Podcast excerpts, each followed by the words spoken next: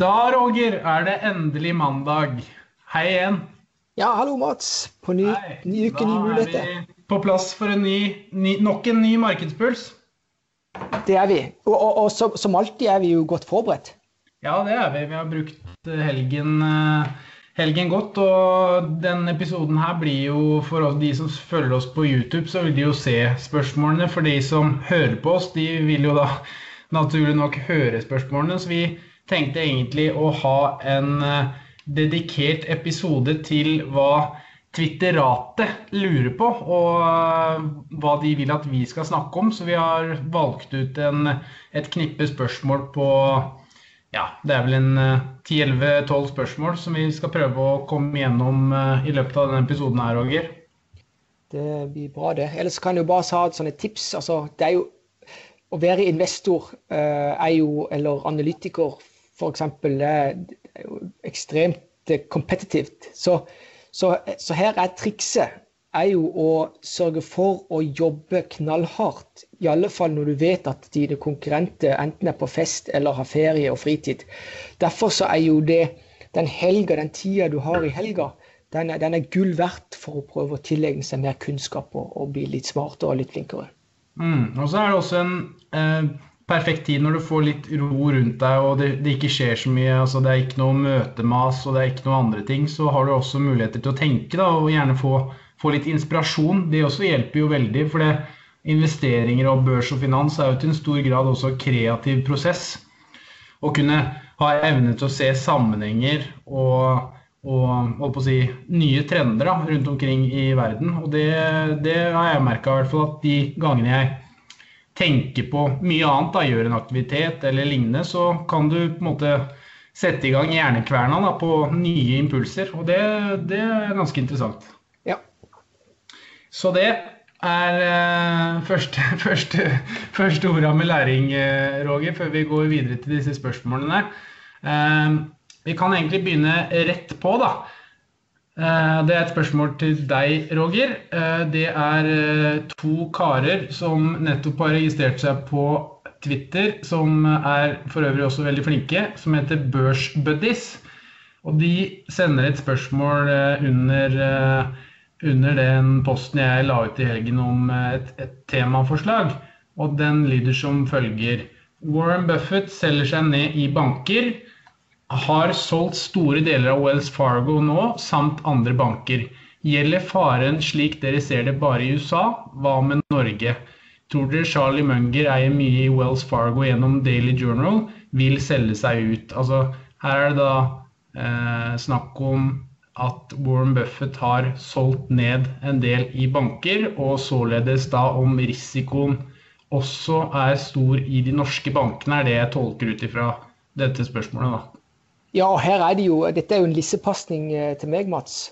Og, yeah. og, og da er det jo som sagt at eh, Warren Buffett, ja, helt riktig. Han eh, har vært største enkeltinvestor i Wells Fargo i mange år. Og, men i det siste så har, har, har han starta et, et betydelig nedsalg. Og nå eier de under 5, Berkshire eier under 5 av Wells Fargo. Og da er det ikke lenger meldeplikt. Det er vel samme regel som det er i, det er i Norge. Og det er litt viktig eh, å, å, å gå, liksom, gå litt under huden på, på Buffett og Munger, eller på Berkshire-strategien, når en kommenterer sånne type disponeringer. For det er klart at idet du har halvert eh, innehavet ditt og er under 5% så ligger det i kortene at aksjen forsvinner ut. Eh, og det er mest sannsynlig til fordel for, eh, for andre typer investeringer. Så, men det jeg skal huske på, er at, eh, at eh, når vi snakker om eh, Berkshire og Buffett og Munger sin, sin strategi, så, så handler jo den om at selskapet er jo rigga er jo rigga for, å- for å outperforme når det går dårlig i økonomien. Og så skal de prøve å holde tritt når det går normalt. Og så eh, aksepterer de jo å aksepterer de jo å underprestere når markedet går litt eh, fort på, på kort tid, sånn som det har gjort nå i det siste. Så når de selger, når selger Velks Fargo, så kan det jo være flere faktorer. Det ene er jo det selskapsspesifikke ting. Det andre er jo det at de ønsker å ha mer, mer cash, selv om det, det, er ikke mange som har så mye cash eh, på konto som, som, Berkshire. Men jeg har lyst til å gå litt sånn direkte i dybden på Wells Fargo. Og det, det en skal huske, huske, på, det er at eh, Buffett er ekstremt prinsippfaste. Er det noe de er, så er det å være prinsippfaste. Og i, i Wells Fargo har jo vært en ekstremt lukrativ investering for Berkshire historisk sett, men ifra, i 2016 skjedde det noe brutalt. Uh, og, og det, det skjedd ting i Wells Fargo som bryter med Berkshire rules. altså det prinsipper, og spesielt det prinsippet som går på integritet. Altså, de, de, fremhever integritet som kanskje det viktigste i hele organisasjonen. I 2016 så, så uh, brøt denne fake account-skandalen ut i Wells Fargo, hvor det kom fram at Wells Fargo uh, under CEO John Stumps ledelse, de har, uh, de har lagd et system, intensivsystem De har en million falske kontoer med 500 000 falske eh, eh, tilhørende falske kredittkort. Og, og, dette er jo ikke dette er jo ikke i henhold til, eh, til, hvordan du skal drive en, eh, en virksomhet, og iallfall ikke en bankvirksomhet i tråd med, med reglementet. Og dette endte jo opp med at John Stump uh, mista jobben. Det endte opp med at, uh, at Wells Fargo har fått kraftige, kraftige bøter. Det som er litt av dilemmaet her, det er at uh, pga. reglene i, i, USA, så er det jo sånn så kan ikke Berkshire de kan ikke involvere seg i ting som handler, handler om daglig drift i uh, selskapene, eller i bankene som de eier, deriblant Wells Fargo. Så, så, Buffett får ikke lov til liksom, å kommentere, verken direkte eller indirekte, uh, ting som handler om de derne, de derne, denne skandalen til Wells Fargo. Men, men, det er ikke tvil om at hadde Buffett og de fått lov til det, så hadde, så hadde han sagt sitt, at, at uh, sjefen må gå. For dette dette er, ikke sånn som Vi ønsker ikke Berkshire-navnet uh, ønsker ikke å tape ansikt uh, hvis selskapene som de, som de, er store eiere i, har, har uh, tråkka over denne her grensa, i alle fall som de setter for hva som skal være på integritet. Det er jo en sånn det er jo en kjent, det er jo en kjent uh, sitat ifra, ifra Buffett. Tidlig 90-tallet så uh, tok, var de største eiere i Salmon Brothers, en veldig lukrativ meglerforetak som, som var størst på obligasjonshandel. toppledelsen der, med en som heter John Gottfront, de, de de lurte vel den De lurte til seg eh, penger på bekostning av den amerikanske eh, stat, eller sentralbanken. Og eh, i utgangspunktet så skulle jo Salmon Brothers få inndratt, få inndratt eh, konsesjonene sine. Og da måtte jo eh, Buffett i bunn og grunn be på sine knær for at de skulle få rydde opp. kvitte seg med de få som hadde stått for, eh, for denne Salmon Brothers-skandalen. Og da kom det et kjent sitat der at, eh, at eh, hvor Buffett Jeg tror jeg har nevnt i en tidligere podkast eller markeds, markedspuls, Mats. Men Buffett sa noe som, som følger at Lose money for the firm and I will be understanding. Lose a shred of reputation for the firm and I will be rootless. Ikke vel? Så dette, mm. dette, er noe som hefter ved uh, uh, Buffett og Berkshire, de sin stil, forretningsstil. Den hefter ved de siden tidlig 90-tallet. Og det er klart at uh, i Wells Fargo-situasjonen så er det jo mange paralleller her som, som, som, som sier sitt, egentlig, for hva slags hva, hva, hva Buffett selv mener om, om Wells Fargo. Så jeg tror ja, det, er bare, det, er bare, mye av det er, det er, mange elementer, men i alle fall skandalen for 2016 har gjort at det ikke er en ren Berkshire-investering lenger. Nummer to er det at fundamentalene siden 2016 og fram til i dag har svekka seg. Både det operasjonelle, men ikke minst eh, på det som går på, eh, på, eh, på rent salg, rett og slett. Så det er ikke et, er ikke et selskap som, som, kan sørge for lenger å, å få Berkshire-maskineriet til å vokse. Og derfor så forsvinner den ut. Så det det, det er, to svar på dette her. Det ene er det at, at skandalen for 2016 Eh, er negativt. Eh, og så er det det at fundamentalene har vært negative siden 2016 og fram til i dag. Så, så aksjen er mest sannsynlig på vei ut av, eh, av Berkshires system. Ja. system ja. ja. og det du snakket jo om i forhold til uttalelser og mulighet til å påvirke, det er jo en ganske sterk handling i seg selv å, å selge ned aksjer. Det, det forteller jo litt hva hva Buffett og, og Munger eh, mener da, om hvordan de har drevet businessen, hvis man ser på det på den måten. Det er jo typisk det at eh, hvis eh, man ser store nedsalg da, fra investorer fra, som en konsekvens av en eller annen hendelse i et selskap, så kan man jo tolke ting dit hen at eh, de, de, absolutt ikke er enig i de beslutningene som er blitt tatt. da. Ja, ellers kan jeg jo bare nevne dette. Jeg gikk litt fort frem i innledninga her. Det er det at grunnen til at uh, Buffett eller Berkshire ikke får lov til å kommentere eh, ting som skjer i disse, de sine bankinvesteringer, det er fordi at hvis de skulle gjøre det, så vil hele Berkshire bli ansett som et finansforetak.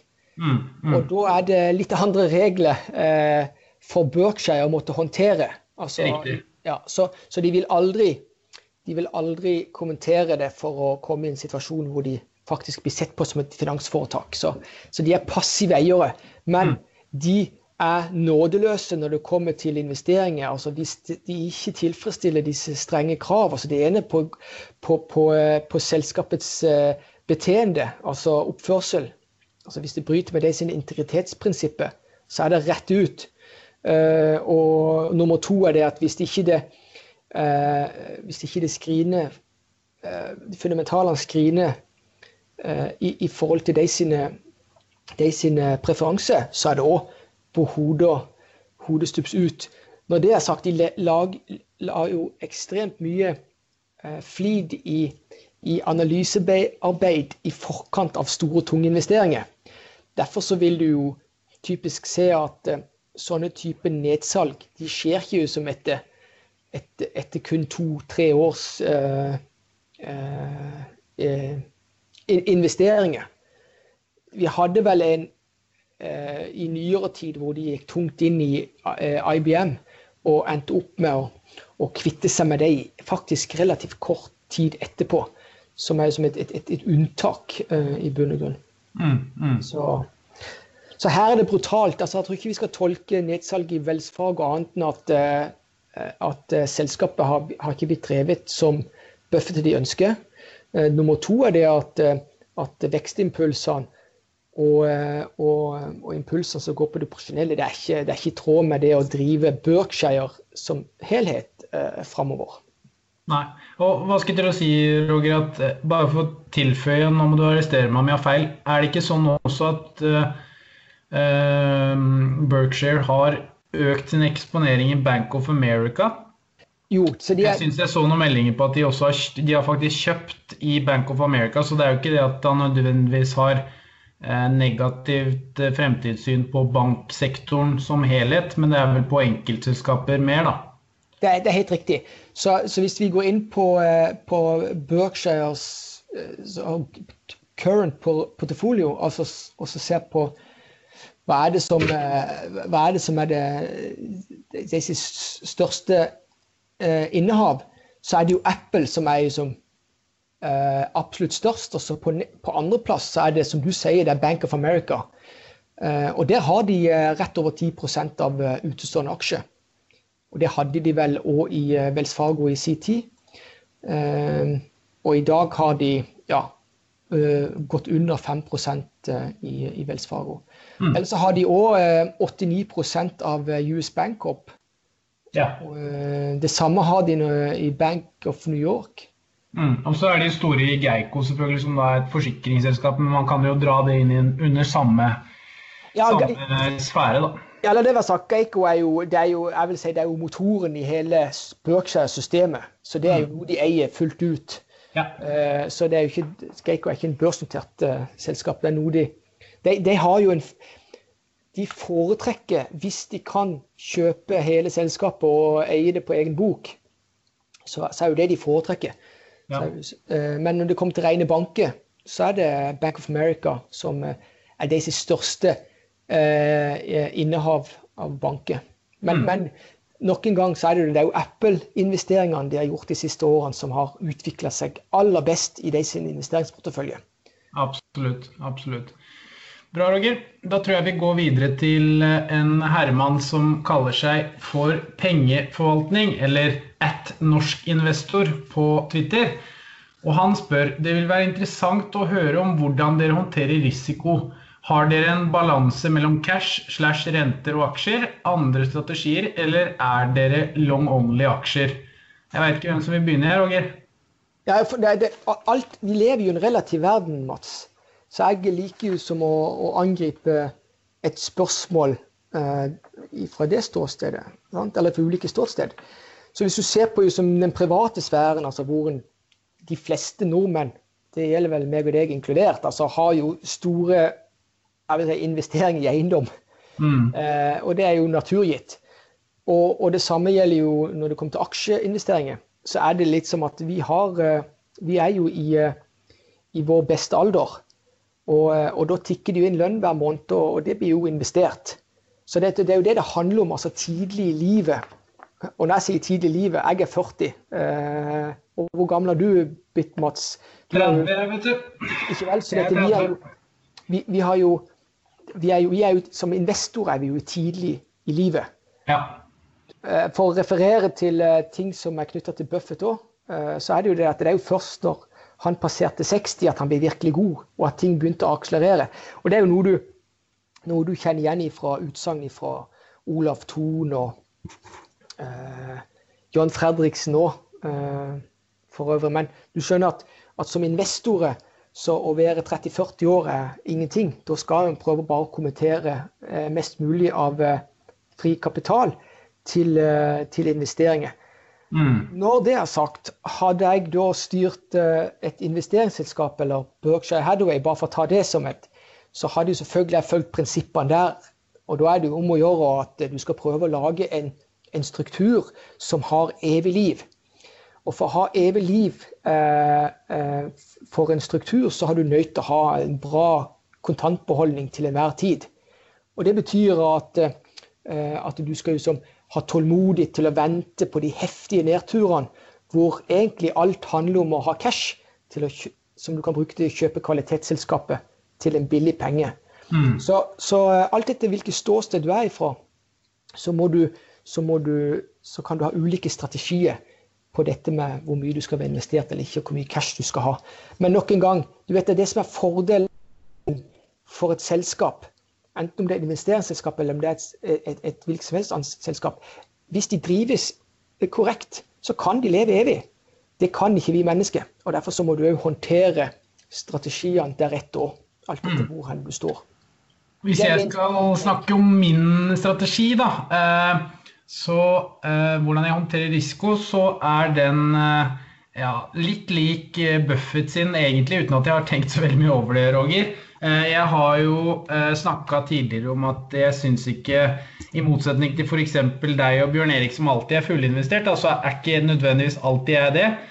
Per i dag så er jeg faktisk det, for at jeg, vi fikk jo denne koronapandemien som skyldte over og børsene falt 30 og da brukte jeg mye av cashen eh, jeg hadde til å kjøpe en del aksjer, og har fylt på litt sånn fra tid til annen ettersom lønningene har tikket inn, som du sier. Så nå er jeg egentlig fullinvestert på det, alt det jeg har av, eh, av kapital til aksjer. Og så har jeg selvfølgelig også eh, bolig, som du sier, eh, som da per definisjon er eh, den største eh, investeringen min. Men uh, aksjene øker år for år, Roger, så det, det skal ikke være lenge før den, den, posten er større enn boligen. Det er i hvert fall målet nå i løpet av noen år.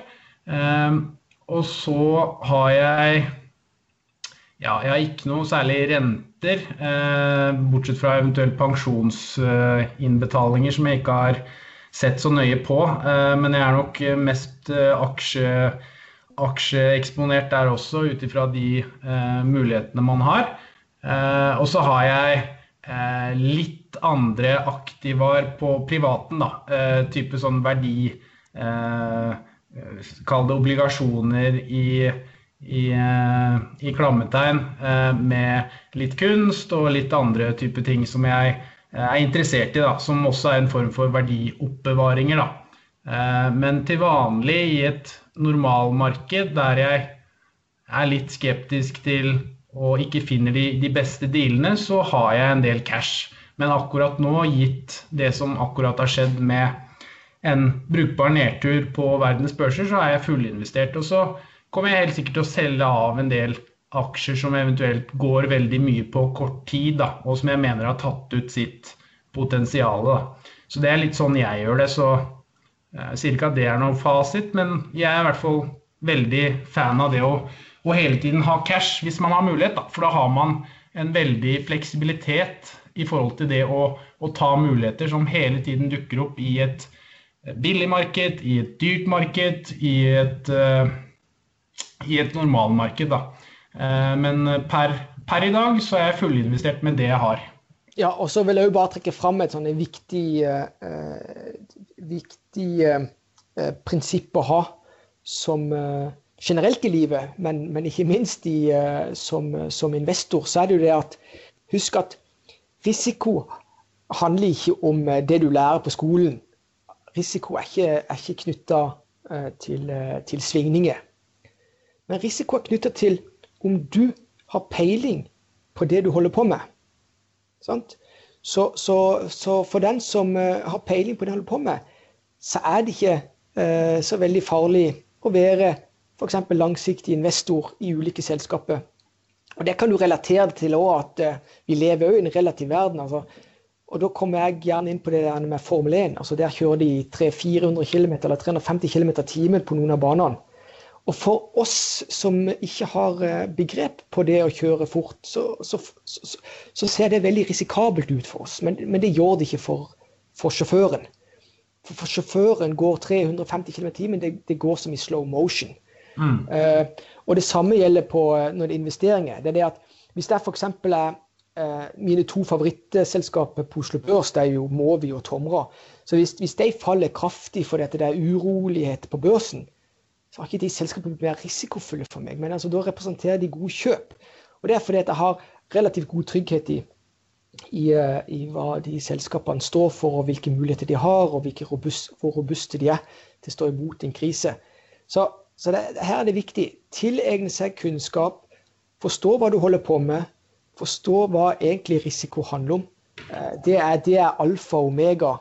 I, eh, og da kan jeg jo trekke tilbake til liksom, litt av det første spørsmålet vi, vi eh, svarte på her, Mats. altså Buffett og de, de har faktisk ikke kjøpt eh, noe i den, denne nedturen.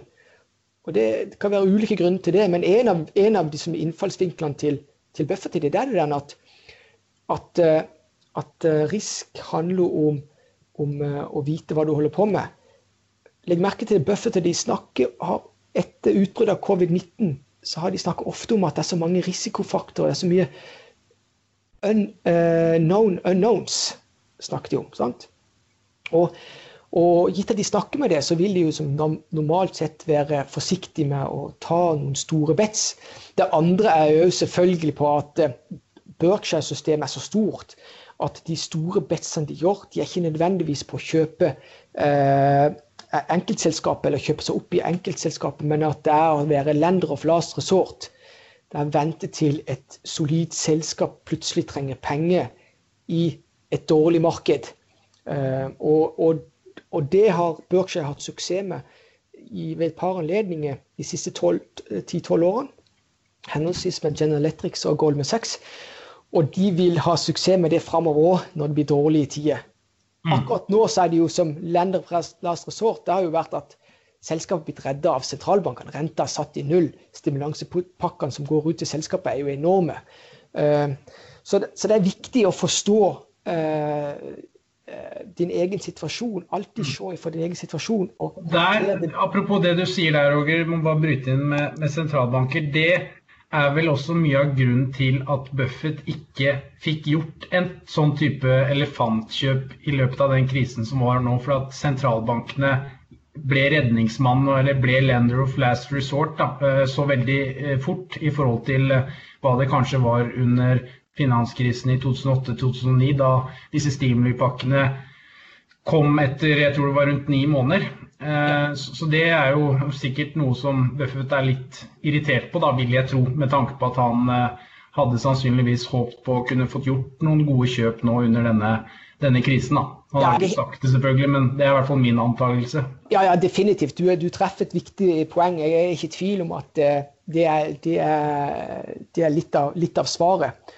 Så hadde det bare gått kanskje en uke eller to til, før eh, sentralbanken eller Fed eh, trådte inn i markedet, så hadde Berkshire gjort noen heftige dealer med, med store selskaper som gjorde at de kunne få, få nærmest en garantert avkastning på kanskje 10% i året mm. uh, i flere år på, på, store deler av porteføljen sin. Og det, det er sånne type dealer de, de søker til. Så det er òg litt viktig. Så det, for de som syns det er kult å å, og følge disse herne ordtakene til, eh, til Buffett og Munger. Pass på. Disse ordtakene passer kanskje ikke nødvendigvis inn med Berkshire den dag i dag, på samme måte som de gjorde da for 20 eh, og 30 år eh, tilbake. Mm. Og så Tilbake igjen til det du snakket om med risikohåndtering, Roger. Det er også viktig å eh, det du snakket om litt tidligere, var jo egentlig det å, på godt norsk som vi kaller det, hode hodet kaldt. da. Eh, og det er jo en vesentlig ting i aksjemarkedene at eh, kanskje en av de viktigste eh, læringene man gjør seg som investor, i hvert fall personlig, er vel det å ha kontroll på seg selv og sine egne følelser, og ha evnen til å holde hodet kaldt og holde seg til sin strategi, uavhengig av hvordan markedet oppfører seg. For markedet har en tendens til å strekke seg til høyre og venstre litt lenger enn hva man kanskje tror, eh, og, og, hva som kanskje også er fornuftig. Og da gjelder det da å hele tiden agere kontrollert så godt som det lar seg gjøre. Og rett og slett holde hodet kaldt da, og som du har sagt mange ganger, Roger, ikke reagere med følelser. da.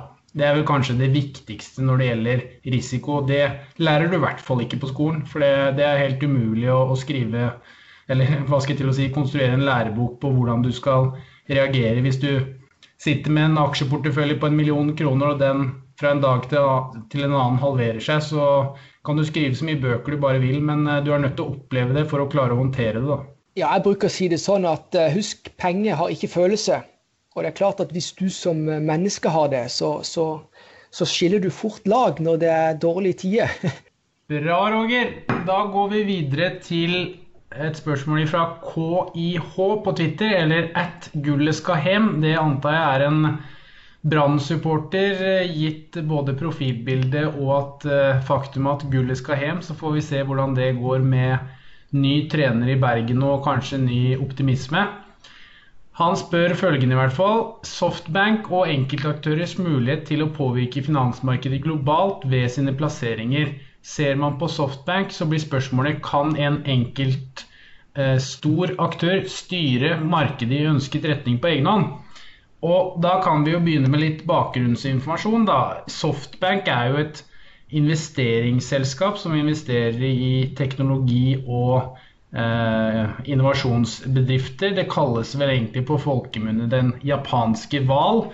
Eh, toppsjefen der, Mai Soyoshi Son, er, eh, er, primus motor og har gjennom dette koronarallyet, for å kalle det det, eh, investert voldsomt i type aksjer, eh, teknologiaksjer på, på børsen.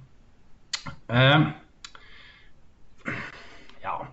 det er klart at Hvordan skal man svare på det, Roger? men ja, det, enkle, det, enkle, det, enkle, svaret, Mats, er jo ja. Historien har jo vist det. Ja, det, det, litt, det kommer jo veldig an på, på størrelsen på disse, på disse, private pengene, eller institusjonelle pengene. da. Eh, det er jo egentlig det det går på. For det er klart at hvis du har nok penger, så styrer du i, i klammetegn i hvert fall en del kurser, i hvert fall i mindre selskaper, og jo mer penger du har i, i større og større selskaper. Så det er klart at det er i hvert fall det er i hvert fall ikke noe man må utelukke. og så er det jo selvfølgelig en en viss del av timing her også. Da. Ingen kunne jo vite at eh, midten av mars var bunnen. Eh, så de som da eventuelt kjøpte på, på de laveste kursene og ble med på, på rallyet oppover, det, det, er jo I ettertid så må man jo se på det som, som flaks, og i hvert fall når du gjør investeringen. Men det er klart at det, det hjelper jo veldig hvis du da har sånne store selskaper som Softbank, som har tilgang til stor eh, finansiell funding og er investeringsvillige, da, da, vil det jo selvfølgelig være prisgivet de selskapene som de går inn i. Da, da er man jo ja, i hvert fall, eh, da vet man i hvert fall at man har en, en kjøper som, som er med, eh, med, med, store og dype lommer. da. Ja, her er det litt viktig. og Her er et tips til lektyre. Long term capital Eh, i sin tid holdt jo på å sette markedet på, uh, markedet på styr. Fed måtte gripe inn. Der finnes det masse informasjon om hvordan enkeltaktører kan, eh, kan ødelegge markedet eller sette andre i en veldig vanskelig situasjon. Det det, det det, handler om her, er at hvis en stor aktør eh, drar markedet i en eller andre retninga med eh, belånte penger, at de kommer i en situasjon hvor de da ikke kan gjøre opp for seg, og at du får kjedeeffekter i det finansielle system, det er ikke bra for markedet. Historisk sett har det skjedd eh, før, eh, og mest sannsynlig vil det skje igjen. Om det er Softbank eller andre, eh, det har ikke jeg noe formening om. Ellers kan jeg også bare si sånn generelt sett, nok en gang så kommer jeg tilbake til min kunnskap om hvordan Berkshire styres. Når de bestemmer seg for å gå tungt inn i et selskap, så ønsker de å gjøre det raskest eh, mulig. Eh, og bare iallfall eh, når de eh, investerte i Coca-Cola på 80-tallet, på samme måte som de investerte i, i, Apple, jeg tror det var vel første gang i, i 2017, så gjør de det de kan på, på relativt rask tid. Og da, tror jeg at de har en oppskrift hvor de sier at de kan, de kan stå for kanskje opp mot 20% av totalvolumet i, i det enkelte selskap på én dag uten å måtte Eh, eh, drive kursene. Mm. Og samtidig så bruker de bevisst å handle når Hvis de skal kjøpe, så bruker de jo bevisst dager hvor det faller på å kjøpe seg opp.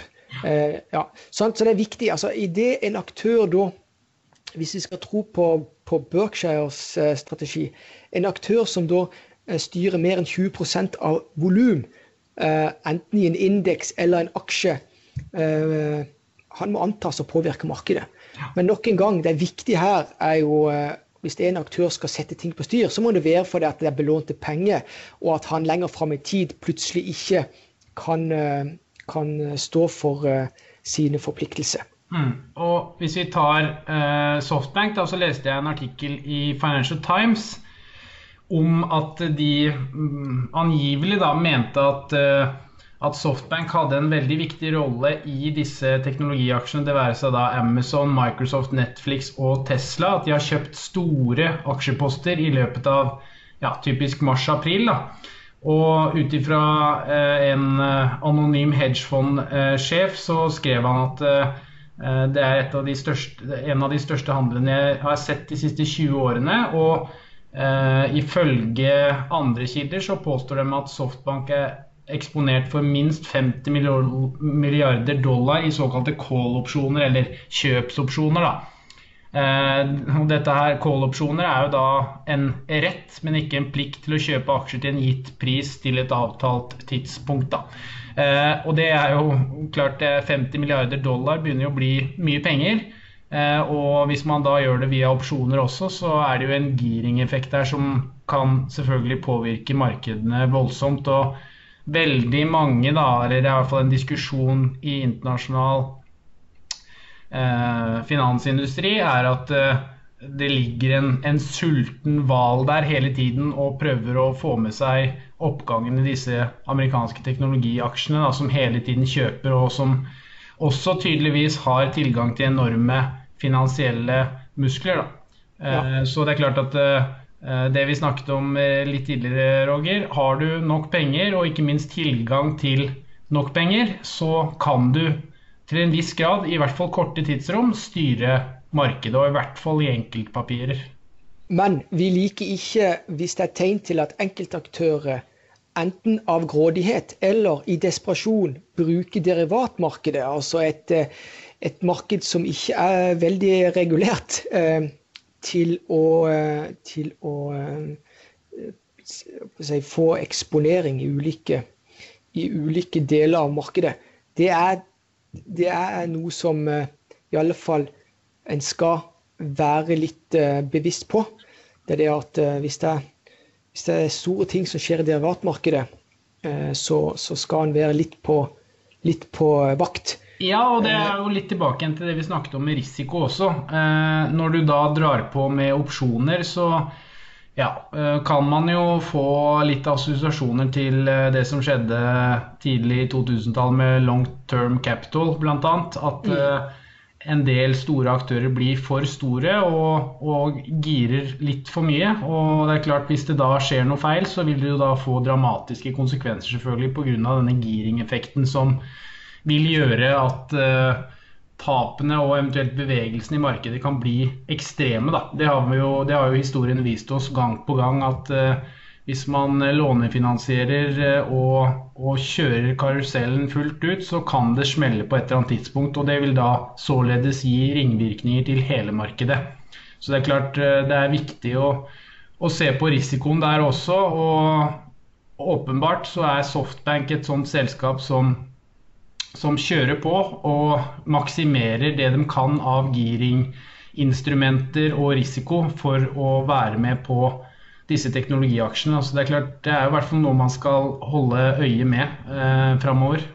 Ja, og det er jo klart at når eh, sentralbankene i dag eh, oversvømmer markedet med gratis penger, det er samme som at eh, vannet, eh, det er høy vannstand i bassenget og, og, eh, og, og, god temperatur. Men på et eller annet tidspunkt, når temperaturen faller eller vannstanden synker, så er det greit å ha på denne her badebuksa. Er det ikke så, Mats? Det er jo det ordtaket sier. Altså Det er først når tidevannet forsvinner ut, du finner ut hvem som, som bader naken. Uh, og du må bare passe på at uh, du må passe på å ha badebuksa på mm. Mats, til enhver tid. Og, og, Derfor er det, sånn et, uh, viktig, det er viktig å kunne historien. Ja, fra tid til annen så er det noen store som bader naken, og, og, da er det viktig å kunne, kunne stå imot når tidevannet forsvinner ut. Mm. Så konklusjonen er jo egentlig til eh, spørsmålet til KIH her, da, er at eh, ja, eh, innenfor spesifikke aksjer og i korte tidsrom i markedet, avhengig av størrelse, så kan enkelte aktører styre i klammetegn markedet. da. Det er vel det vi kan dra ut ifra det. Og så går vi videre, Roger til en som kaller seg for skilpaddeporteføljen. Det er vel litt i din gate, vil jeg tro, eh, Roger. Det er nok en, en langsiktig investor. Men han eh, snakker om, eller han spør oss om Han vil gjerne høre om hvilke tanker dere eh, har rundt når en skal selge en aksje med gevinst. Burde man f.eks. sette seg et kursmål på forhånd og selge når det nås? Og der, jo, der har jo vi to ulike meninger. Du er jo ikke glad i å selge aksjer i utgangspunktet. Jeg er nok litt mer liberal på det området der, så jeg vet ikke, jeg kan kanskje begynne, jeg. Begynn du, Mats. Da begynner jeg. Uh, nei, altså Det finnes tusen grunner til å kjøpe en aksje hele tiden. Det, det, er ikke noe problem. Det er å lese medier, det er å regne på selskaper sjøl, det er å høre på andre. Uh, men det er veldig vanskelig å selge en aksje, for der kommer eh, grådighetsperspektivet i mennesket fram. Da, at man hele tiden jakter den siste krona. og Hvis man ser et selskap som har utvikla seg kjempebra over tid, så tror man gjerne at ja, ja, men det har gått 30% men eh, jeg antar at det kommer til å gå 50 eller 60 eller 70, og det skal bare fortsette oppover. For nå, nå ser det kjempebra ut, og markedet elsker selskapet. Eh, men det er jo ikke alltid tilfellet. Av og til så er det gjenstand for selskaper som har eh, altså Det skjer enkelthendelser f.eks. der aksjene går veldig på, og så er det positivt i noen dager, og så dabber dette her av. Jeg er nok litt mer sånn at uh, man bør regne på en reell verdi for selskapet. At man har en idé om hvor mye selskapet er verdt fram i tid. Og det gjøres jo da selvfølgelig med disse, disse diskonterte kontantstrømanalysene, og man kan se på vekst i inntjening og forsvare en, en form for fundamental prising dertil. Eh, og så eh, må man eventuelt følge med ettersom tiden går i forhold til hvordan selskapet utvikler seg og hva som skjer i tallene. For min del så ville jeg vel egentlig eh, solgt av gevinster hvis du har fortsatt tro på selskapet. Eh, hvis du tror at selskapet eh, fort, vil fortsette å være bra, eh, men du er litt usikker også. Du er ikke helt sikker. Du lurer på om det kanskje bare også er moment. Typisk i en litt mindre aksje da, som har steget mye på kort tid, så vil jeg ha solgt av gevinsten. Så si du har, sitter med 50% gevinst i et papir, så har du i hvert fall en 50 eh, range, da, eller en 50 eh, Kall det mulighetsrom for å se på om selskapet fortsetter å utvikle seg sånn som eh, du mener. Da. Eh, så hvis du da sitter med 50 gevinst, selge av 50 og så har du da muligheten til å sitte i 10% opp, 10% ned, hvis du fortsatt har tro på selskapet, da, men samtidig har safet litt gevinst. Da. Det er i hvert fall det jeg Eh, ville gjort. Eh, så hvis et selskap utvikler seg kjempebra over tid, stiger mye, så selg heller av en del av gevinsten. Og så, hvis du fortsatt har tro på selskapet, så er du med med, med en baseposisjon, og så kan det trende videre hvis det stiger oppover. Typisk en ESG-aksje som man har sett nå som veldig mange av våre investorer har gode gevinster på. Hvis du er litt usikker på framtiden, syns at selskapet har steget litt for mye på kort tid, så selg av gevinsten, og så sitter du da med en baseposisjon som du da kan sitte på lenge. Og da gjør det i prinsippet ingenting om det faller 10-15% og du da selger, for da sitter du igjen med 35-40% gevinst uansett. Men du har gitt det sjansen da, til eventuelt fortsette videre hvis det skal vise seg at selskapet stiger enda mer. Det er det semikorte svaret jeg har på det, Roger. Ja, for min del så er jo, jeg har litt annen innfallsvinkel. og når jeg, Hvis jeg eier en aksje i et selskap, så, så jeg uh, så ser jeg på meg sjøl som at jeg eier hele selskapet. Så jeg har et veldig eierperspektiv på alt det jeg gjør. Ja. Og, eh, og, da kommer du fort tilbake liksom, til det der Ja, du har et hus som du både spise frokost i, middag og sove i. Det er ikke noe du trader fordi at det ene eller andre har skjedd. Men hvis det, taket ikke lekker, eller uh, hvis området rundt ikke blir verre, ja, så selger du det ikke. Så jeg er veldig opptatt av det å ha et eierperspektiv på alt jeg gjør. Og, og da, da, endrer det premissene. Og det betyr at, at jeg har et langsiktig perspektiv på en investering. Jeg bruker lang tid på å gjøre godt analysearbeid. Og, og, da er det jo sånn at når jeg først har kjøpt et, et aksje, så er jeg jo i likhet med, med Buffett veldig glad i den måten å tenke på at hvis, hvis markedet da eh, skulle stenge for de neste fem-ti årene, ja ja, så er det ikke noe problem. Og det mener jeg helt oppriktig. At eh, for, eh, for, fra mitt ståsted så hvis, hvis, markedet eller børsen skulle stenge de neste fem årene, at ikke jeg forhandla mine Movi-aksje eller Tomre-aksje, vet du hva, så hadde ikke jeg brydd meg den døyt. Og det er fordi at eh, selskapet er mest sannsynlig enda mer robust, enda sterkere om fem år enn det er i dag. Så det er mitt perspektiv på det. Og så er det mm. litt viktig det at eh, grunnfilosofien er jo forankra i, i, eh, i, lærdom ifra, ifra eh, tidligere giganter. Eh, en tidligere gigante som er som et, av, et av Buffetts forbilder, det er jo, og ikke minst eh, Charlie Mungers forbilde, det er en som heter Philip Fisher. Og Derfor så sier jeg det at uh, denne boka som Philip Fisher har skrevet, som heter 'Common Stocks and Uncommon Profits', den er, den er, den er unik, altså.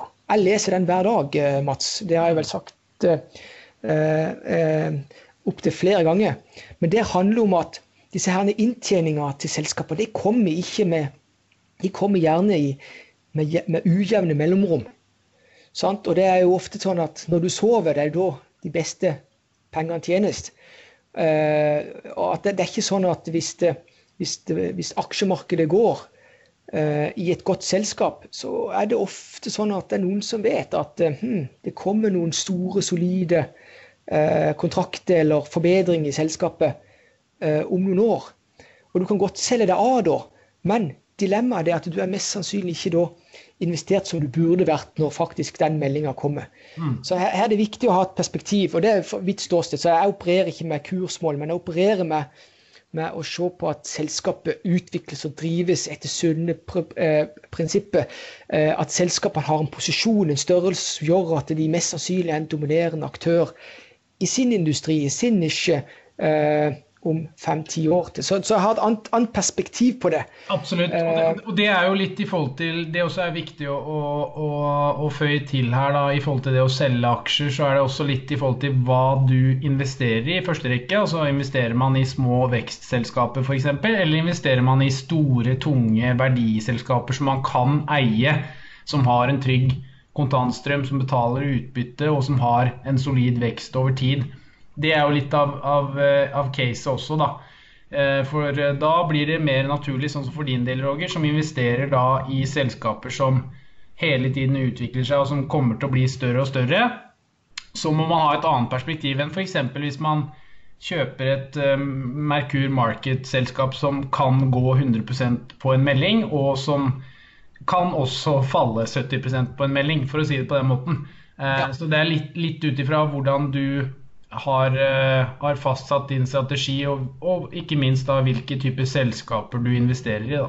Ja, og det er jo det som er litt av clouet fra mitt perspektiv, eh, Mats, og fra ditt perspektiv. Det lytteren eller seeren skal huske på, det er det at det aller viktigste som investor, det er at du er prinsippfast. Altså du følger dine regler som du er komfortabel med. Yep. Uh, og, og, det er som, det er jo der meg og deg har, har likhetstrekk. Mm. Eh, så, så det, er jo som, det er jo mantraet. Men i alle fall for mitt ståsted, altså hvis forretningen går bra, ja, så kommer aksjekursen etter. Eh, men det er klart at hvis du er et bitte lite selskap, som du er inne på, så er risikoen for at de ikke er her om fem år, den er veldig stor. Og da kan det så lønne seg å være litt kjappere på avtrekkeren med å ta gevinst. Men du er en annen type, uh, du er en annen type investor i så måte. Mm. Uansett for mitt ståsted, de selskapene som jeg har investert i, altså når utbyttene kommer på kontoen, så er jeg veldig kritisk på hvordan jeg bruker de videre. Hvordan du investerer de videre. Uh, og jo mer konkurranseutsatt en, en, business er, jo mer syklisk en business er, så skal du iallfall være varsom med hvor du kommenterer uh, utbyttene dine at ikke investerer de nødvendigvis i det samme selskapet hvor det kommer fra. For det er en grunn for at utbyttet kommer fra selskapet. Det er for at selskapet sjøl ikke finner bedre investeringsmuligheter for investorene enn å gi det tilbake til investorene. Mm, mm. Bra, Roger. Da tror jeg vi svarte med to forskjellige versjoner. Så det, konkluderinga er egentlig, som jeg var inne på, hvilken type strategi du har, og ikke minst hvilke type selskaper du investerer i selv. Da er det videre til Tarjei Utnes, som spør om rasjonalitet i markeder. Og Det er jo et veldig vidt spørsmål, men jeg velger å tolke det på, på min måte. Og Da tenkte jeg å dra fram en post fra Twitter som jeg publiserte da på søndagen. Eh, og Det er nemlig denne for de som ser oss på skjerm, og så skal jeg lese opp for de som bare hører på oss. Eh, rasjonalitet i markeder kan jo ses på på mange måter, men jeg velger å se på eh, det jeg tror han spør om, da. Og det er prising i forhold til hva som er rasjonell prising av et marked. Og hvis vi ser på FactSet-estimatene som, som, kommer ut hver søndag, så ser de på PE-multipperen på SMP 500, altså de 500 største selskapene i USA, og således egentlig i verden. Eh, og den er per i dag, den PE-multipperen er per i dag 22,5. Eh, og for å Dette tok vi i forrige markedspuls, for de som lurte på teorien rundt det, kan høre på den. Eh, bare for å, å reklamere litt for det. Eh, så ser man den regneøvelsen jeg pleier å gjøre da, for å mm, kalle det rettferdiggjøre forskjellen på avkastning i aksjer i favør til renter, er at du deler rett og slett 1 på PE. Og da får du det som man kaller for earningsgilden earnings-yielden i aksjer, altså meravkastningen i aksjer. Og gjør man det på SMP 500 i dag, gitt de estimatene som er tilgjengelige, så får man en, en earnings på 4,4% Og skal man se på eh, risikofri rente, da, som gjerne brukes, det kan man jo velge mellom 10-årig amerikansk statsobligasjon eller 30-årig amerikansk statsobligasjon. I det tilfellet og mitt eksempel har jeg valgt 10-årig. Du er jo fan av 30-årig, Roger, og det, det skal jeg også ta. Men den er tiårig amerikansk statsobligasjon er per i dag på 0,72% Så regneøvelsen er egentlig da én del på PE minus eh, tiårig eh, eller 30-årig statsobligasjon. Og per i dag så gir da aksjemarkedet med SMP 500 i spissen en meravkastning på 3,68% hvis du bruker tiårig, eh, statsobligasjon som risikofri rente, og rundt 3% hvis du bruker 30-årig eh, amerikansk rente. Og det er ja, litt av rasjonalet bak hvorfor aksjemarkedet går. For hvis da eh, tiårig amerikansk statsrente hadde vært på 2% så hadde kanskje flere aktører valgt rentemarkedet, for da er det da den risikofrie renten er såpass høy at eh, man velger heller å å risikominimere eh, risikominimere investeringene sine og går da heller i obligasjonsmarkedet og får 2 avkastning hvert eneste år helt relativt sikkert. Men sånn som vi ser det i dag, så er både 10-årig amerikansk stat og 30-årig amerikansk stat såpass lav at man får ikke den ønskede avkastningen i aksjer. Og så lenge som P-multipperen er såpass edruelig, da, selv om man er mye høyere enn fem år gjennomsnitt, og ikke minst ti år gjennomsnitt, så er rentenivået såpass lavt at aksjer kan fortsatt forsvares. Da det vil fortsatt gi aksje, altså Selskapenes avkastning er fortsatt høyere enn det rentemarkedet kan gi deg. Det er litt av grunnen til at markedet fortsetter oppover, og således P-multiplene Eh, stiger ganske kraftig og er mye høyere enn de historiske snittene. Det har en sammenheng med rentenivået som kontinuerlig har falt og eskalert, nå spesielt under koronakrisen. Så det er hele tiden søken etter avkastning, og per i dag så er aksjemarkedet det stedet du skal være for å få denne meravkastningen. Og her er det litt viktig å skille mellom, eh, mellom eh, disse størrelsene i et normalmarked eller i et unormalt marked. I dag er markedet unormalt. Det er fordi det er stimulans fra sentralbankene som øh, tvinger, som tvinger øh, eh, folk inn i aksjemarkedet. Eller i alle fall sørge for at ikke aksjemarkedet kollapser. Så man skal huske på det. det er, I det lange løp så er det, så er det inntjeningsvekst i gjennomsnittsselskapet som er alfa og omega. I dag er det, er det nullrenteklimaet eh, som styres av sentralbankene, og de kvantitative lettelsene som, eh, som, gjør situasjonen veldig spesiell, som en skal ha i bakhodet. Men du er inne på jo som teorien bak det er, jo, eh, er jo relativt eh, enkel, Mats. Mm. Eh, at i dag fremstår det som, som, som, som mindre attraktivt å ha pengene i cash eh, enn å ha det i, eh, ha det i aksjemarkedet. Og, eh, og, grunnen til det er jo det at, eh, at renta er egentlig i bunn og grunn i null. Ja. Så er spørsmålet kan det vedvare. Eh, for hvis det vedvarer at renta går i null, ja, ja, ja, så vil jo bare aksjemarkedene dra videre. Men nok en gang vil jeg tilbake til historien at uh, det, er, det, er, det er ikke veldig sannsynlig at det kan vedvare. På et eller annet tidspunkt så har de fundamentale forholdene til å bedre seg. Og for at de skal bedre seg i dagens situasjon, så må jo som kampen mot covid-19-viruset, den må vinnes. Uh, vi mennesker må begynne å bevege oss og handle som normalt for at vi kan få et normalmarked òg.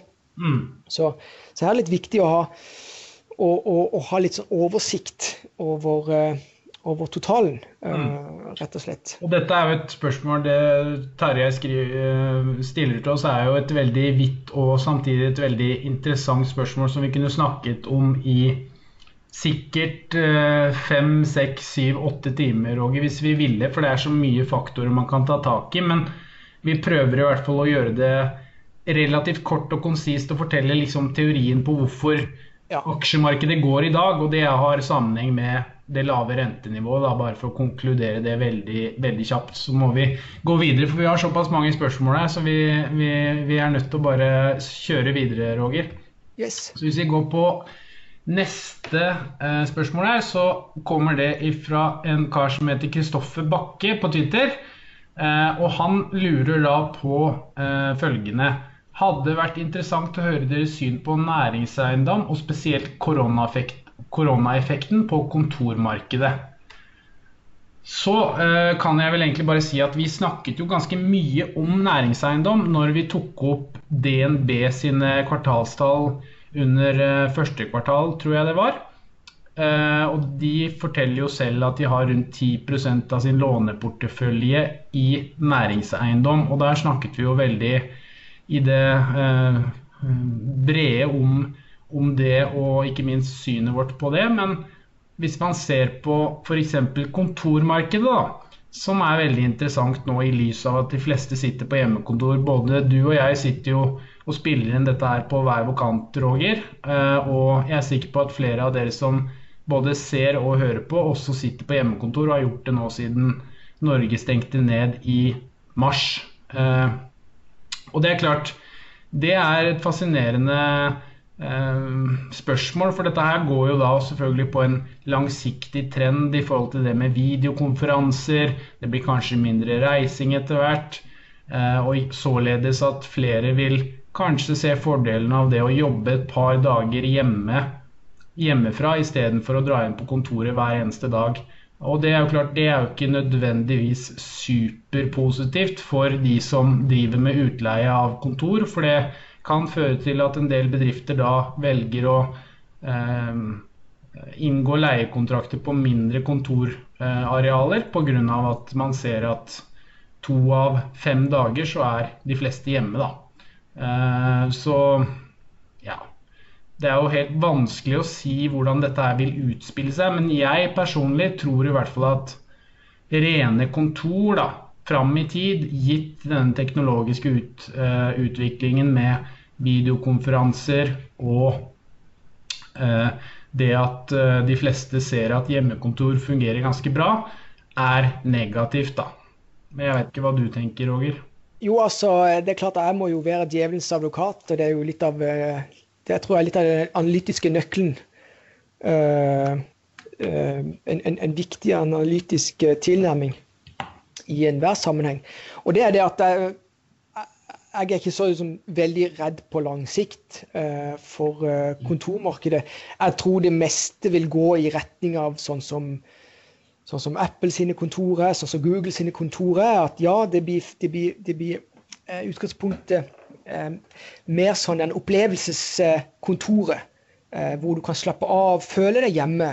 Eh, og likevel være i, på kontoret. For til syvende og sist det er på kontoret det skjer. Det er der du møter dine kollegaer. Det er der ideene klekkes ut. Det er ikke på hver mann sitter på sin tue. I det korte bildet, ja. Men i det lange bildet så må vi tilbake til kontoret. Jeg tror at um, aktørene vil eh, se på, uh, på, Apple og se på Google og se på disse her store tech-selskapene. Du, du, skal føle deg hjemme på kontoret, og da må det være større plass, færre folk. Opplevelses, eh, flere opplevelsesmuligheter på kontoret. På samme måte som det har vært på i forhold til denne butikkdøden. altså Små butikker har forsvunnet i forbyplan, men Olav Thon bl.a. Altså de bygger disse her mer opplevelsessentrene eh, utenfor bykjernene, hvor familier kan gå på kafé, de kan gå på kino, de kan eh, gå på teater, uh, og, og, de kan shoppe på en og samme plass. Så jeg tror det tvinger seg fram andre typer nisjer som blir veldig fordelaktig. Så jeg tror, Mats, lenger fram i tid Ja, hjemmekontor er vel og bra, men nok en gang vi vil nok gå i en dreining hvor at det blir atskillig mer hjemlige forhold på kontoret. Eh, og at det er den beste for alle parter.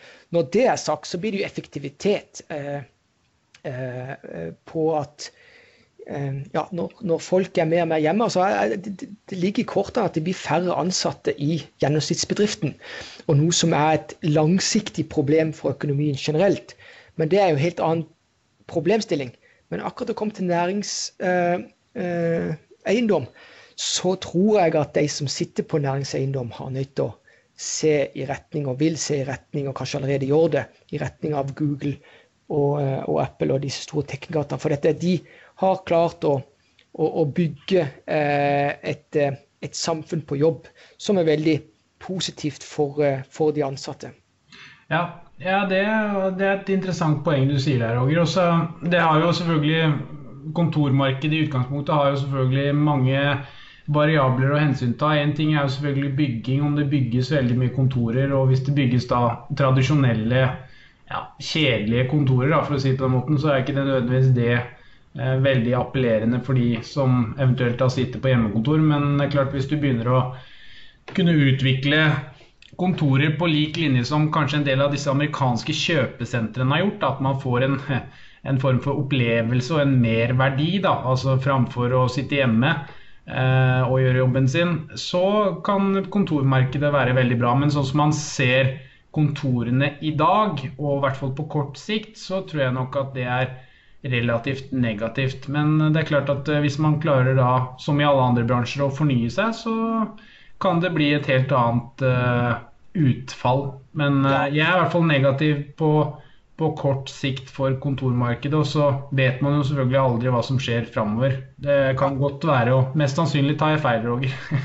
Ja, men definitivt. Det er helt viktig å altså, skille på hva på kort sikt og på lang sikt. Altså, jeg, jeg, jeg har bare sånn generelt sett, altså intuitivt, så, så, så strider det mot uh, min rasjonalitet at vi skal sitte på hjemme og jobbe og være like flinke, effektive, konstruktive som vi er i fellesskap med kollegaer.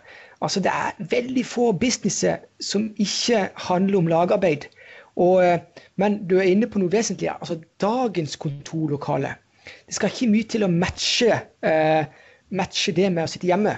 Eh, og det har noe med som opplevelsen av å være på et trangt kontor eller åpent landskap. Og, ja. Så, så um, her er det um, her, her, er det mange utfallsrom. Men jeg vil overraske meg om at ikke det blir mer sånne tech-konsept på kontorlandskapet eller kontoret eh, rundt om i verden som, det, som, vi kan se i hos Google og hos, eh, hos uh, Apple, bl.a. Mm. Bra, Roger. Da har vi egentlig to spørsmål som jeg tenkte vi egentlig kan slå sammen til ett. Det første er Ole Kristoffer Tveten som spør Eh, eller som sier først, da, og takk for det. Eh, jeg har stor glede av litteraturen som er omtalt i poden, så et tema som kan tas opp, er hva dere har lest eh, siden sist, og hva satt dere igjen med. Det er type da bøker, årsrapporter, kvartalstall og stortingsmeldinger. Og så er det en som kaller seg for Snøddelbøddel. Jeg tror mange hadde satt pris på tips til litteratur for folk som er relativt nye i gamet. Hvilke bøker burde man lese, og hvilke bøker har dere lært mye av? Så Hvis vi prøver å slå sammen det, da, Roger, og så stiller vi det spørs første spørsmålet først. Hva er det siste du leste? Eh, det kan være da en eh, bok, det kan være årsrapporter, det kan være kvartalstall eller andre type eh, ting som har assosiasjon til markedet. Og hva lærte du av det? Nå er jeg spent, Roger. Ja, For meg er det veldig enkelt. Altså, jeg har jo noen faste rutiner. Altså, det jo, min hverdag er veldig rutinemessig. Uh, jeg dunker gjennom flest mulig årsrapporter. Uh, hovedlinjene i årsrapporter uh, daglig. Og så kommer jeg meg gjennom denne boka som jeg sa innledningsvis til Philip Fisher, 'Common Stocks and Uncommon Profits'. Der er det utrolig mye nyttig, nyttig lære om hvordan du skal se og forstå dynamikken i et selskap. Uh, og så er det jo utenom det, så prøver jeg jo å, å sant? Så dette årsrapportet er helt essensielt for å bli god neste. Du må dunke gjennom flest mulig, sånn at du får mest mulig eh, forståelse av totalmarkedet. Ikke bare nisje, enkelte sektorer, enkelte industrier, men, men, totalen. Og se hvordan ting hører, hører, sammen. Og få en feeling om de ulike selskapene. For det er sånn at eh, skal du være investor, i alle fall så ønsker jeg å bruke flere år på å danne meg et eh, bra bilde av, eh, av det enkelte selskapet, bra bilde av hvem som styrer selskapet. Så hvis det var, var det nok svar på Ja, det er, det er bra. Kan jeg, kan jeg, si hva jeg hva jeg har eh, lest i det siste, og ikke minst hva jeg kanskje har lært mest av. Jeg har jo selvfølgelig gått gjennom x antall kvartalsrapporter, både på selskaper som jeg selv eier i porteføljen min, og de litt større selskapene, det være seg da amerikanske og norske stort sett, som man alltid lærer mye av når man hører på, på flinke folk som styrer selskapene og, og leser hva, hva hovedeiere eller gründere eller CEOs skriver om både markedet og ikke minst om deres eh, businessmodell.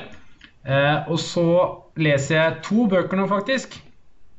Og den ene er litt nølete, men jeg er jo en eh, nerd, og det, det er jeg stolt av. Og det tror jeg syns jeg alle andre skal være stolt av òg. Det er eh, rett og slett noe så snevert som finansmodellering i Excel, Roger. Det er noe jeg leser nå. Det er jo, høres så rart ut å lese om det, da. Men jeg sitter jo da og leser eh, litt teori på det. Og så sitter jeg da også på YouTube og ser på for å rett og slett bli flinkere i modellering og koding i Excel. Da. Så det er en sånn eh, hobbyting som jeg gjør ofte i helgene. Og så har jeg da lest igjen, eh, som jeg for øvrig også har skrevet et blogginnlegg om. Det er en bok jeg har lest før, men som jeg har tatt opp igjen nå. Det er en som heter Daniel Kahneman, som har skrevet en bok som heter 'Thinking Fast and Slow', som er veldig interessant. Det handler om måten vi tenker på, at man har f.eks. førstehåndstenking, da, som er typisk et spørsmål hvis jeg stiller deg, Roger, hva er to pluss to? Så kan du på refleksen svare hva det er for noe. Det er jo selvfølgelig fire. Men hvis jeg stiller deg et spørsmål på f.eks. hva er 67 ganger 67 minus 2 pluss 3, så må du tenke litt dypere på det. Og Det er jo ting som man kan dra med seg både i investeringsverdenen og ikke minst i samfunnet generelt. At det er viktig å, å, tenke litt motstridende, at man går litt dypere inn i en del problemstillinger. For sånn som man ser f.eks. i samfunnsdebatten i dag, så er det veldig mye motstridende meninger. At den ene er faststemt på nær sagt refleks å mene det om den andre, og vice versa. Mens løsningen ligger jo alltid et sted midt imellom, og da er man nødt til å tenke litt dypere på eh, konsekvensene eh, ved å mene det ene og det andre. Så det er en veldig interessant bok som jeg anbefaler alle å, å lese, eller eventuelt høre på lydbok hvis du liker det best. Det må jeg bare skyte inn, Mats. Jeg er helt enig med deg. En fantastisk bok. Jeg drar gjennom den kanskje to-tre ganger i løpet av året, for det er ingenting som er bedre. Måten jeg angriper den boka på, det er det at du skal huske på det at eh, det, det, er et begrep her, magefølelse, som alle kjenner til. Det er det at hvis du føler at du kjenner svaret umiddelbart sant? Det som gjør at mennesker er så late at de fleste gjør det, de følger den klassiske magefølelsen. For de, de, orker ikke å gjøre ordentlig analysearbeid, for det tar tid. For det, det, er mennesker, eh, det er en del av vår menneskelige svakheter. Så det jeg gjør at hvis jeg òg har et innfall på at sånn må det være, det jeg alltid gjør, jeg stiller meg alltid oppfølgingsspørsmål. Kan jeg egentlig noe om dette? Og hvis svaret på det Det er ofte lett å si noe om, hvis du er ærlig. Svaret på det er veldig lett. Så hvis jeg sier det at vet du hva, vet du hva det her kan jeg ikke noe om, og dette er et ja-nei-spørsmål, så snur jeg tvert. Da går jeg for det motsatte spørsmålet enn det magefølelsen min. Går, går for. Og det kommer tilbake til det at Magefølelse er bare noe eksperter skal benytte seg av. En kirurg f.eks. Hvis han må redde et liv på kort tid og han må ta en, en, en, avgjørelse, så kan han gå for det. Men hvis ikke du har peiling på det, og du går for magefølelsen, ofte gjør det motsatte. Det er, mitt, det er min take på den boka. Jeg har diskutert det med flere opp gjennom tida, og de er ikke alltid enige med meg, men det er i alle fall min respons på å ha lest boka mange ganger. Ja, og så er det bare for å skyte inn også, så er det ubehagelig å måtte tenke veldig nøye gjennom ting. Altså, sånn som jeg sa til det spørsmålet 67 ganger 67 pluss 3 minus 4. Det er litt mer ubehagelig enn å svare på 2 pluss 2. Mm. Eh, og det også er jo eh, en vesentlig, vesentlig faktor her i, i, ja, du kan dra det i som sagt, samfunnsdebatter, du kan dra det i investeringer. At du er, som du var inne på også, du, de fleste gidder ikke å gjøre jobben. Da. Og det er noe du eh, som skal lese denne boken, bare må ta innover deg og bruke til din fordel. At du må gidde å gjøre jobben, spesielt i aksjemarkedet. Og sette deg inn i casene du kommenterer penger til, og gjøre den jobben. Eh, og, og, således da få en edge da, til kanskje resten av markedet. Ja, og da handler det som investor, en investor som faktisk fisker til å gjøre gode røverkjøp, altså når markedet generelt faller av og til, han trenger, det er han heldig, han trenger bare røftlig vite hva noe er verdt. Altså Du trenger ikke to streker under svar, for dette faktisk i finans så er det ikke to streker under et svar. Sånn at, men, men, du må i alle fall gjort forberedelsene dine til å gripe det. Og da er det mye lettere å håndtere det, hvis du bare sånn røftlig vet hva et selskap er verdt, og aksjemarkedet faller plutselig 30-40% så vet du dette her er et godt kjøp. Så her er det, Men nok en gang, Mats, er kjempe, det, er, en kjempebok uh, som jeg syns er en, veldig godt å ta med seg. Ikke bare som investor, men som generelt i livet òg. Kan jeg mm. bare tillegge det at ja, jeg må jo si hva jeg har lest av ny lektyre, eller ikke ny lektyre, men annerledes lektyre uh, enn en, en det jeg ofte har nevnt. Så jeg har lest en bok som heter The McKinsey Way.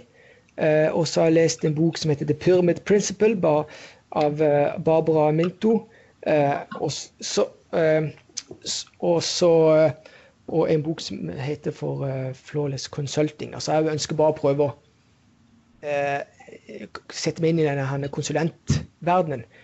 og det er ofte greit fra et analytisk ståsted å gjøre av og til. og Det er bare for, for å forstå det at de store konsulentselskapene skal huske på det at de, de har stor innvirkning på strategier som, er, som utøves av eh, de veldig store selskapene. Børsnoterte selskapene. Så det er liksom viktig. Mm. Det er viktig bare, å... Du kunne bare spurt meg, vet du, Roger, for jeg har jo jobba som konsulent i noen år før jeg kom til Nord Nordnett. nei, nei, men altså, det, har med, det, har noe med, at uh, vi som individer Det er viktig å mestre mest, altså, mest mulig uh, rundt en problemstilling. Ja. Uh, og da er det å vite hvilke type aktører som, som, som har innflytelse på, uh, på strategier for selskapet. Så, så, jeg gjør jo det òg med jevne mellomrom. Men mm. hvis vi skal bare nevne noe, så er, det, så er det tre bøker som jeg har nylig lest. om. Kult. Og da tenkte jeg på, for å svare også på Snøddelbøddel, for de som ser oss, da må du se det på YouTube. Da, men da viser jeg den, den plansjen her, eh, som jeg har tatt opp flere ganger. Og den er jo litt eh, ja, man kan kalle det evergreens. er jo da typiske tips til både podcaster, bøker, YouTube og ikke minst filmer som du kan eh, lære noe om. da, eh, i ulike, Både for oss eh, som er erfarne og for de som er litt mindre erfarne. Så er det mye god læring her, både altså, for alle, eh, alle nivåer av, eh, av, eh, av kunnskap, da, for å si det på den måten. Så det er noe du da må gå inn på, på YouTube på. Jeg skal ikke referere til alle, alle disse eh, bolkene jeg har satt opp her, men hvis du går inn da på YouTube-sendinga vår, så ser man eh, dette. Jeg må bare tillegge dette, dette er ordentlig reell visdom. Skal du bli best som investor, men også generelt i livet, så må du lese. Du må tillegge deg ny kunnskap. Og det som skiller Buffett bl.a. ifra alle andre. Det er har enorm evne til å lære. Han er det hvor, nei, Charlie Munger kaller for en, en learning machine. Og du var inne på det var en som hadde sånn en nickname som, som handler noe om skilpadde. Mm. Ja. Man skal huske på det at eh, det var ikke haren som vant i det eventyret. Så her handler det om å ta steg for steg. Lære litt mer hver dag. Og det har en ekstrem sånn rentes renteeffekt, eller compounding-effekt. Sånn at eh, i alle fall, det er et spor som jeg eh, prøver å, å, leve fullt ut. Det sporet til Buffett. Har evne til å bruke i alle fall ti timer av dagen til å bli litt smartere. Mm. Eh, og, så det disse her tipsene her meg og deg, Mats, kommer med, det er viktig å ta med seg. Absolutt. Bra. Da kan vi gå videre til et uh, nytt spørsmål, Roger. Og det er da fra Sissy P. House One, uh, som da er nickname på Twitter. Og han spør om følgende. Hva skal til for å drive prisen på olje opp de neste seks månedene? Hva styrer slash holder oljeprisen nede i dag? Forventninger til prisbevegelser uten vaksine versus når vaksinen foreligger. Eh, hvis jeg skal første, Førstehåndstenking, hvis man går inn på Kanemann-filosofien som vi diskuterte litt tidligere, Roger, så er mitt første reflektive svar til spørsmålet hans er jo rett og slett at uh, hva skal til for å drive prisen på olje opp de neste seks månedene, er jo selvfølgelig vekst i verden.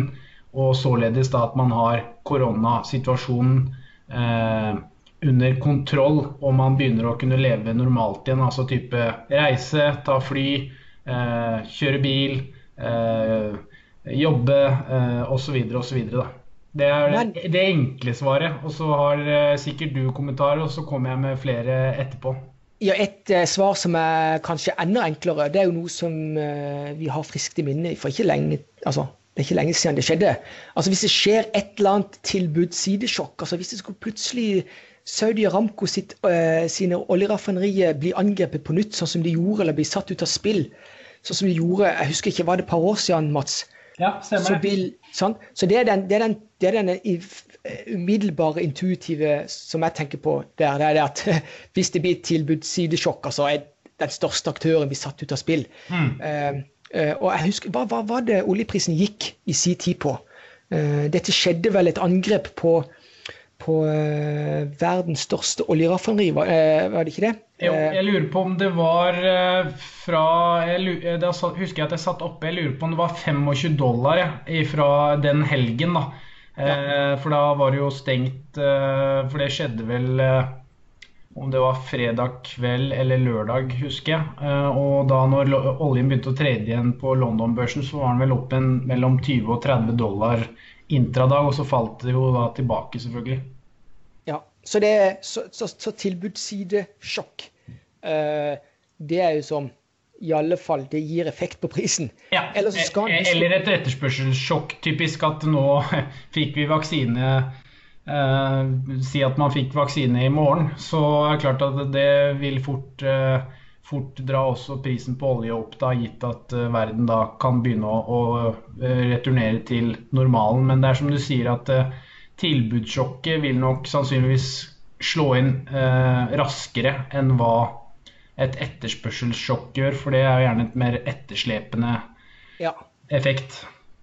Og så er det, jeg husker på det, i dagens situasjon så er det jo koordinerte, eh, koordinerte produksjonskutt. Mm. Alle oljeprodusentene i verden de de er, med på et spleiselag. Vi eh, prøver å begrense produksjonen for å i alle fall holde prisene på relativt stabile nivåer. Og nivået òg som gjør at det ikke blir kommentert ekstra kapital til ny utvinning. Sånn at, sånn at tilbudet lenger fram i tid blir faktisk begrensa. Som gjør at de kan få høyere priser over lengre tid lenger fram i tid. Og det er fordelaktig for eh, aktørene på norsk sokkel. Og det er ikke minst fordelaktig for OPEC-medlemmene. Eh, og det er òg en langsiktig fordel for uh, skiferoljeprodusenter nå. Mm. Ja. Veldig godt poeng, Roger. Altså, jeg tror vi, vi, vi, holder oss til det. det er også, dette er også et veldig godt spørsmål som man kunne snakket veldig bredt om, for det er veldig mye faktorer man kan, man kan dra inn i spillet. Men enkle, det, det, enkle svaret på et komplisert spørsmål er jo som du sier et tilbudssjokk eller selvfølgelig et etterspørselssjokk eh, sånn i det korte bildet. I og med at seks, seks, måneder som man spør om her, er jo relativt kort tid i, i, i oljeøyemed. Ja, ellers vil jeg òg legge til det du skal huske på. det virkelig, eh, Den virkelig trente analytikeren eller investor, han skjønner med en gang, hvis du kan trekke det her, Kanemann, han skjønner med en gang hvor henne vil et en skikkelig oljeprisoppgang, hvor vil det eh, slå kraftigst ut? I hvilke deler av markedet? Hvilke selskap er det som dette er veldig fordelaktig for?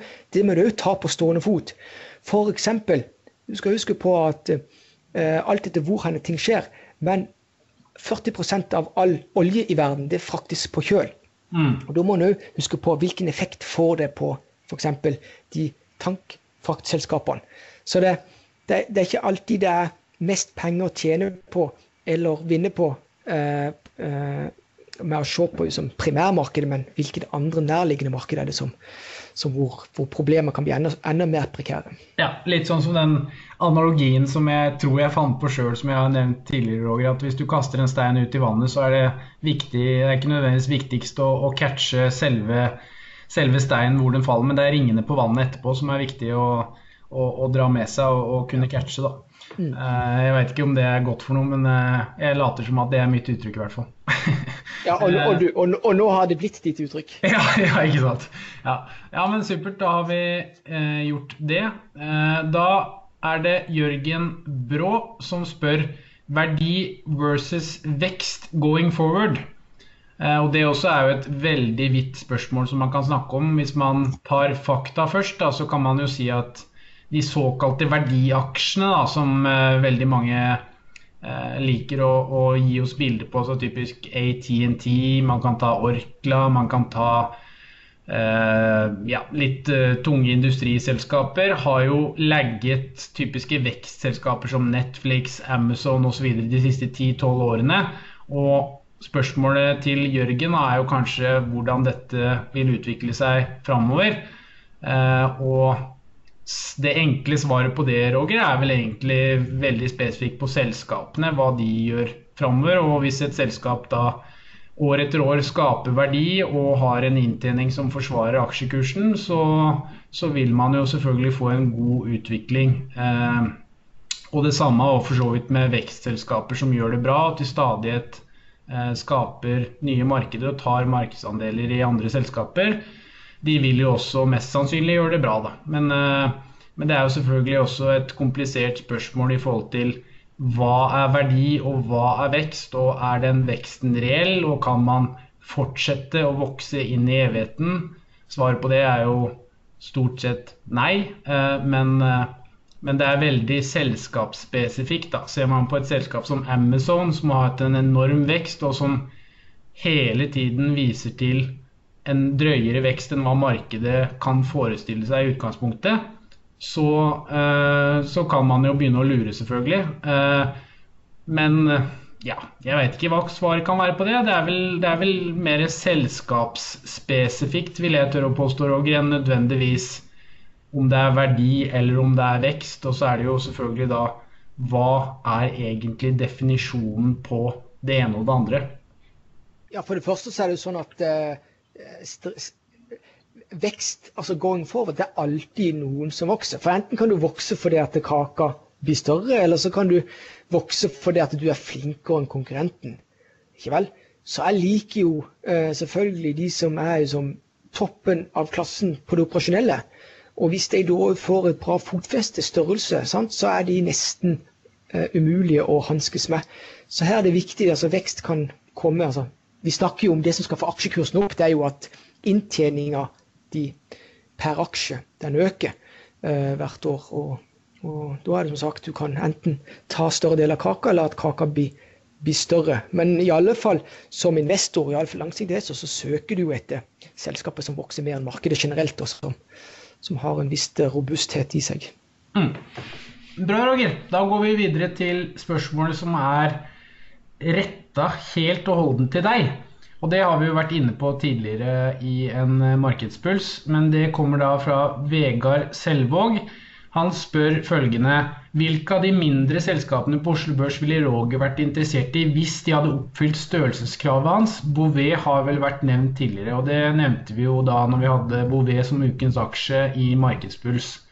Der eh, sa du jo også, Roger, at det hadde jo vært et selskap du naturlig hadde fått på radaren hvis størrelsen hadde vært stor nok. Jeg vet ikke om det er flere selskaper da, kanskje på Oslo Børs, men også for så vidt internasjonalt, som du kanskje ser for deg en gang i framtiden at hvis de utvikler seg ønskelig og blir store nok, så faller det inn under din, din kompetansesirkel og din radar, for å si det på den måten. Jeg vet ikke. Ja, definitivt. Jeg kan bare nevne altså Bouvet er jo ett, og kan vi henvise til vi hadde det som ukens aksje i en tidligere markedspuls gå inn på den for å lære mer om Bouvet og vårt syn på det.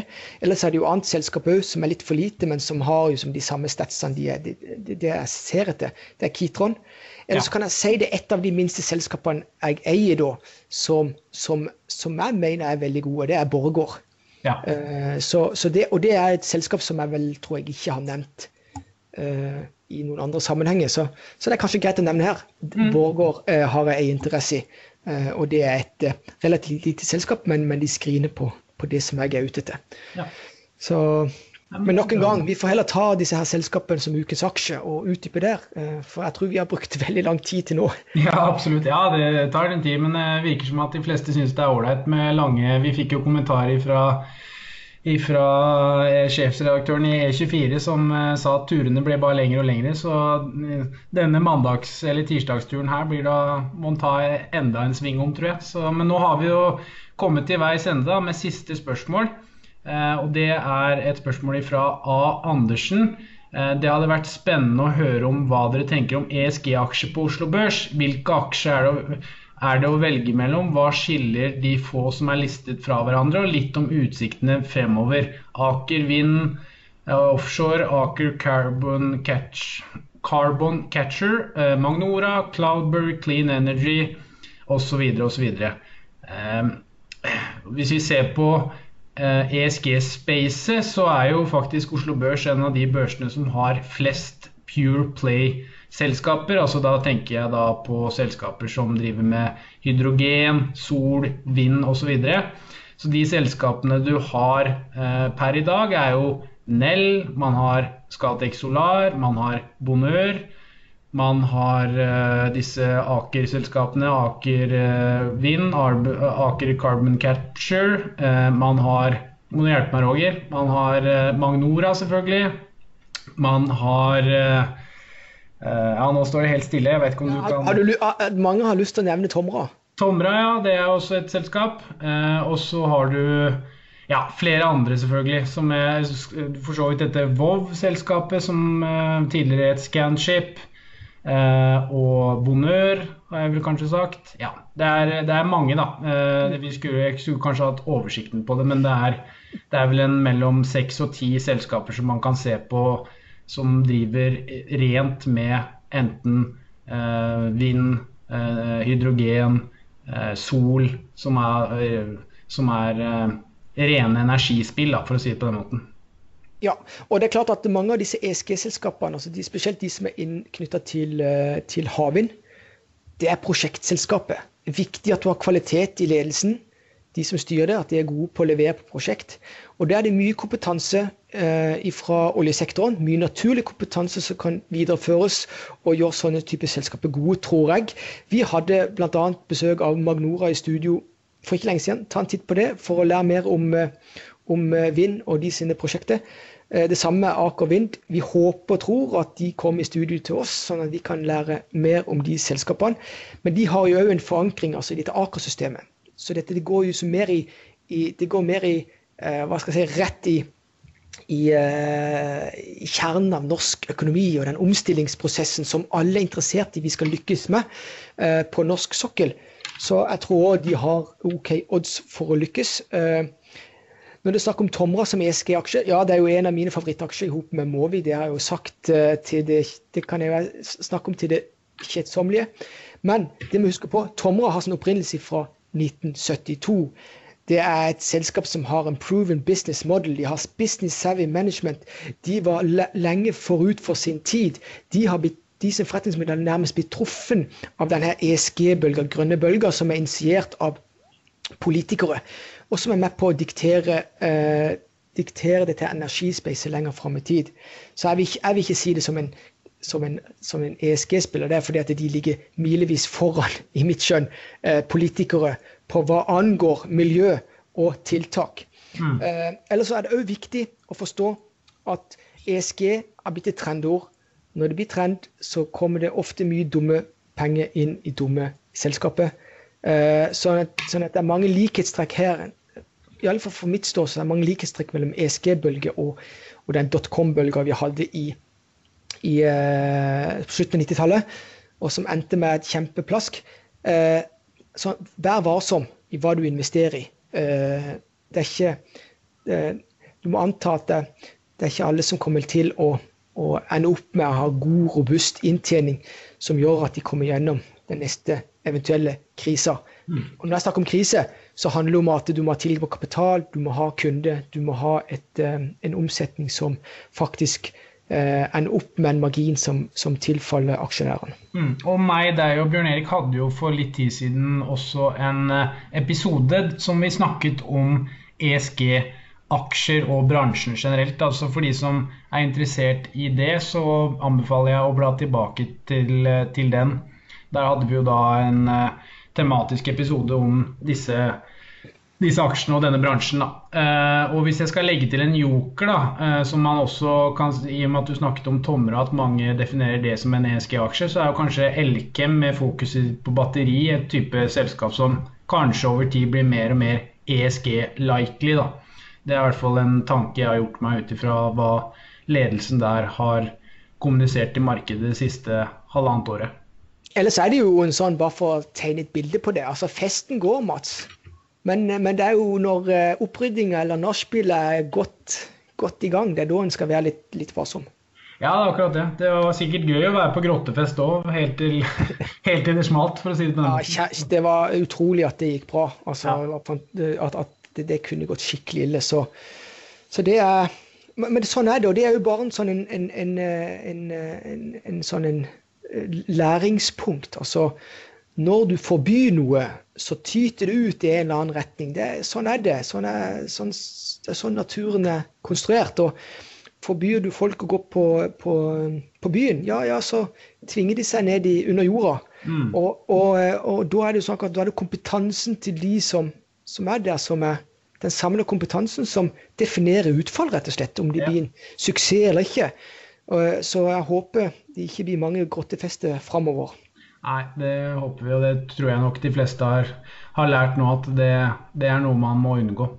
Eh, men eh, ja, nei, men med de ord, Roger, så tror jeg vi sier, setter strek for denne episoden. Det ble en litt lengre episode, men det var mye gode spørsmål. Så vi kommer til å prøve å, å ha litt oftere spørsmålsrunder enn hva vi kanskje har hatt tidligere. For det, det er mye, mye, bra kompetanse der ute som, eh, som, eh, man eh, kan gå i dybden på og, og dele litt tanker på. Så det, det er kjempebra. Si, bare bringe på vegne av alle dere som har kommet med spørsmål, og alle dere som ikke er blitt nevnt også. Tusen takk for at dere har stilt spørsmålene. Det har vært interessant å lese og interessant å prate om. Og gir oss også impulser og ikke minst nye perspektiver på ting og tang, Roger. For det er jo ved diskusjon og samtaler at verden drives videre. Det er i hvert fall et mantra jeg liker å, å referere til. Ja, og disse spørsmålene her, de har vi klippet ut fra Twitter. Mats, du og meg, vi har samla sett 20 000 følgere på Twitter. Det er klart at vi har mange parallelle følgere, men på Twitter så er det lett å få tilgang på oss mm. eh, og på kunnskap, og, og, og, i alle fall få en, eh, en høyere odds for at vi svarer på spørsmål mer utfyllende i Markedspuls-episodene våre. Absolutt. Ja, men Bra, Roger. Da tror jeg vi setter strek for denne gang. Og igjen tusen takk til dere som eh, ser på, hører på og ikke minst er aktive på Twitter og andre sosiale medier og skriver tilbakemeldinger og sender spørsmål. Det setter vi veldig stor pris på. Så da ses vi igjen eh, til neste uke. Ha det bra.